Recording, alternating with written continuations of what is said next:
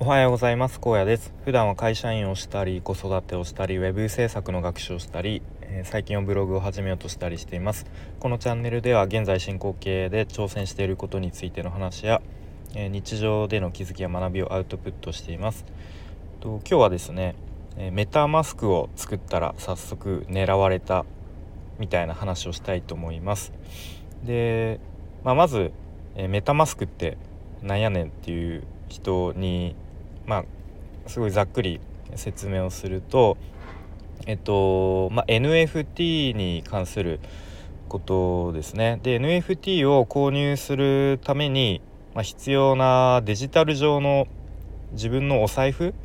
みたいなものですよね。多分。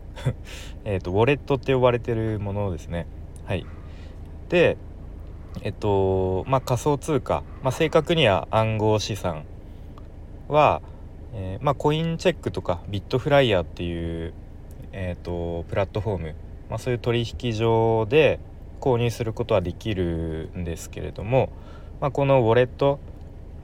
を持っていないと、まあ、NFT の売買ができない。っていう、まあ、認識で合ってるかな。多分、まあ、こんな感じだとは思うんですけど。で、まあ、このメタマスクと呼ばれる、えっと、ウォレットの、まあ、ちょっと前々からあの自分も早く持っておきたいなとは思っていたものの、まあ、ちょっと行動に移せずにいたんですけど、まあ、昨日の夜ですねえっ、ー、とこう、えー、講座じゃないな、まあ、ウォレット自分のウォレットをメタマスクというところで作りましたっていうところですね。で、まあ、この後の流れとしてはとイーサイーサという暗号資産を購入してでそれをメタマスクの方に送金すると。でそうするとようやくメタマスクにお金が入る。まあ自分のこうお財布にお金が入るみたいな流れだと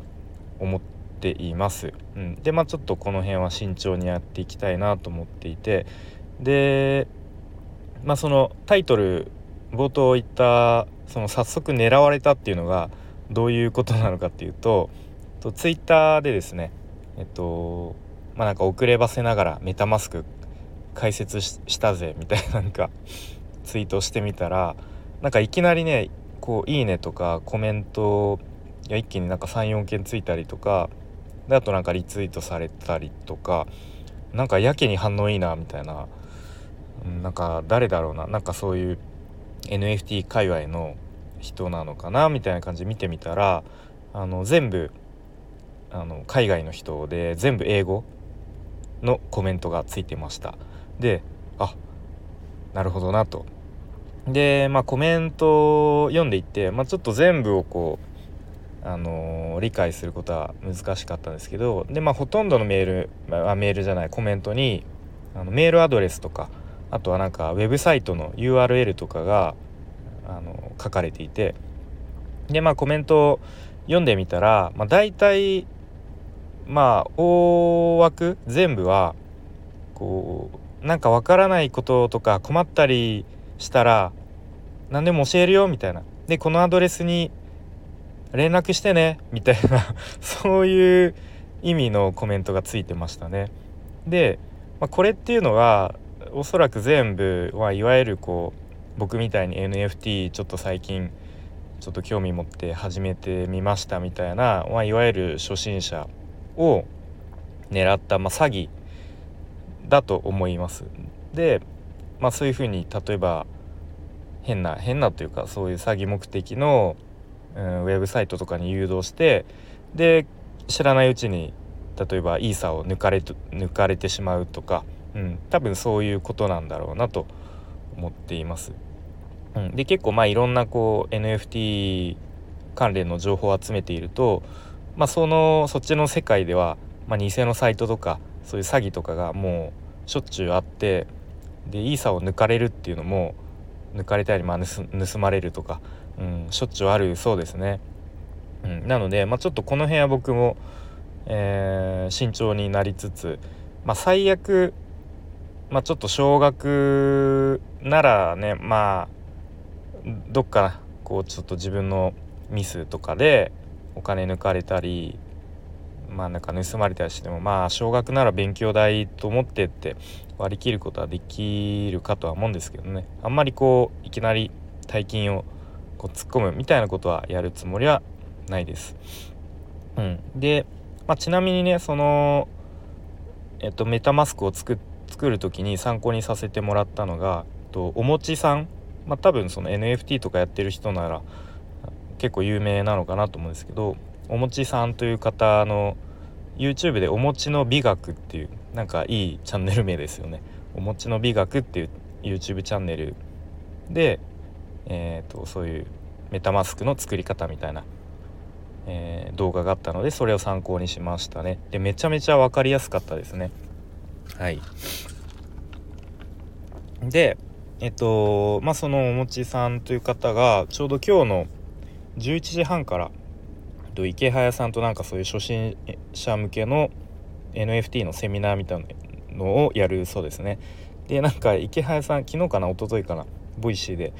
まあ、ちょっと僕は正直そういう初心者に教えるのは嫌なのでみたいなおもちさんにまあなんかそういうことをやってもらえるのがすごく助かりますみたいなことを言ってて、うんまあ、多分 YouTube ライブなのですかねで11時半から多分1時間ぐらいやるやる予定なんですけど、まあ、ちょと今日ね昼休みなんとか時間作って聞きたいなと思っています。はい、でまあそんな感じで僕もちょっとずつこう NFT を触っていこうと思うんですけれども、まあ、別になんか NFT で稼ごうとか儲けたいとかなんかそういう思いはあんまりなくてなんだろうなまあ絶対でも今後はもうみんなが当たり前のように使うようになっていくんだろうなっていうまあなんとなくそういう感じはしています。でなんか、まあ、このブロックチェーンの技術とか、まあ、暗号資産 NFT、まあ、あと Web3 みたいな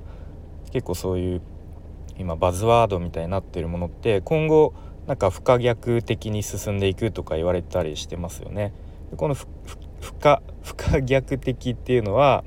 もう後戻りできないみたいな例えばスマホが出始めた時って結構いやスマホなんてちょっとなんか微妙じゃないみたいな。俺はガラケー派だけどみたいな。まあそういうガラケー派とスマホ派みたいな分かれていたように思うんですけどまあでも今ではもう気づいたらもう誰もがスマホを持つのがもう当たり前のようになっていてで、まあ、うちの親とかでもスマホで、当たり前のように LINE で連絡取り合っていたりしてもう今からじゃあガラケーに戻ってくださいって言われてもまあちょっと厳しいですよね。まあ、そういう感じで多分この Web3 のこう流れっていうのも、ま、どんどん進んでいってもうみんなが当たり前のように使っていくようになるんだろうなと、うん、なんかぼんやり思っています。なのでまあだったら早いうちにその NFT とかも、うん、触っておいた方がいいと思うしなんか後からこう時代時代遅れにならぬようになんか焦って触るよりはなんか今のうちからやっといた方がまあいいんじゃないかなみたいななんかそんな思いもありますね。はいということで、まあ、とりあえず現段階ではそのメタマスクを作ったというだけなのであとはオープンシーにえっとなんだ接続じゃないや連携させるところまでやりましたね。はい、で、まあ、次はイーサを今度メタマスクに送金するみたいな、まあ、ところまでちょっとやっていきたいと思うんですけどまあねさっき言ったようにこう詐欺とか合わないようにまた知らない間になんかイーサ抜かれたりとかちょっとできるだけそういう損をしないようにちょっと慎重に進めていきたいと思います。でまあまた進捗とかまあ、そこで起きたちょっと、まあ、トラブルとか、まあ、ない方がいいんですけどもしあったらこのスタイフでも、え、発信していきたいと思います。ということで今日は、えー、メタマスクを作ったら、ま、早速狙われたっていう話をしてきました。それだけも聞いてくれてありがとうございます。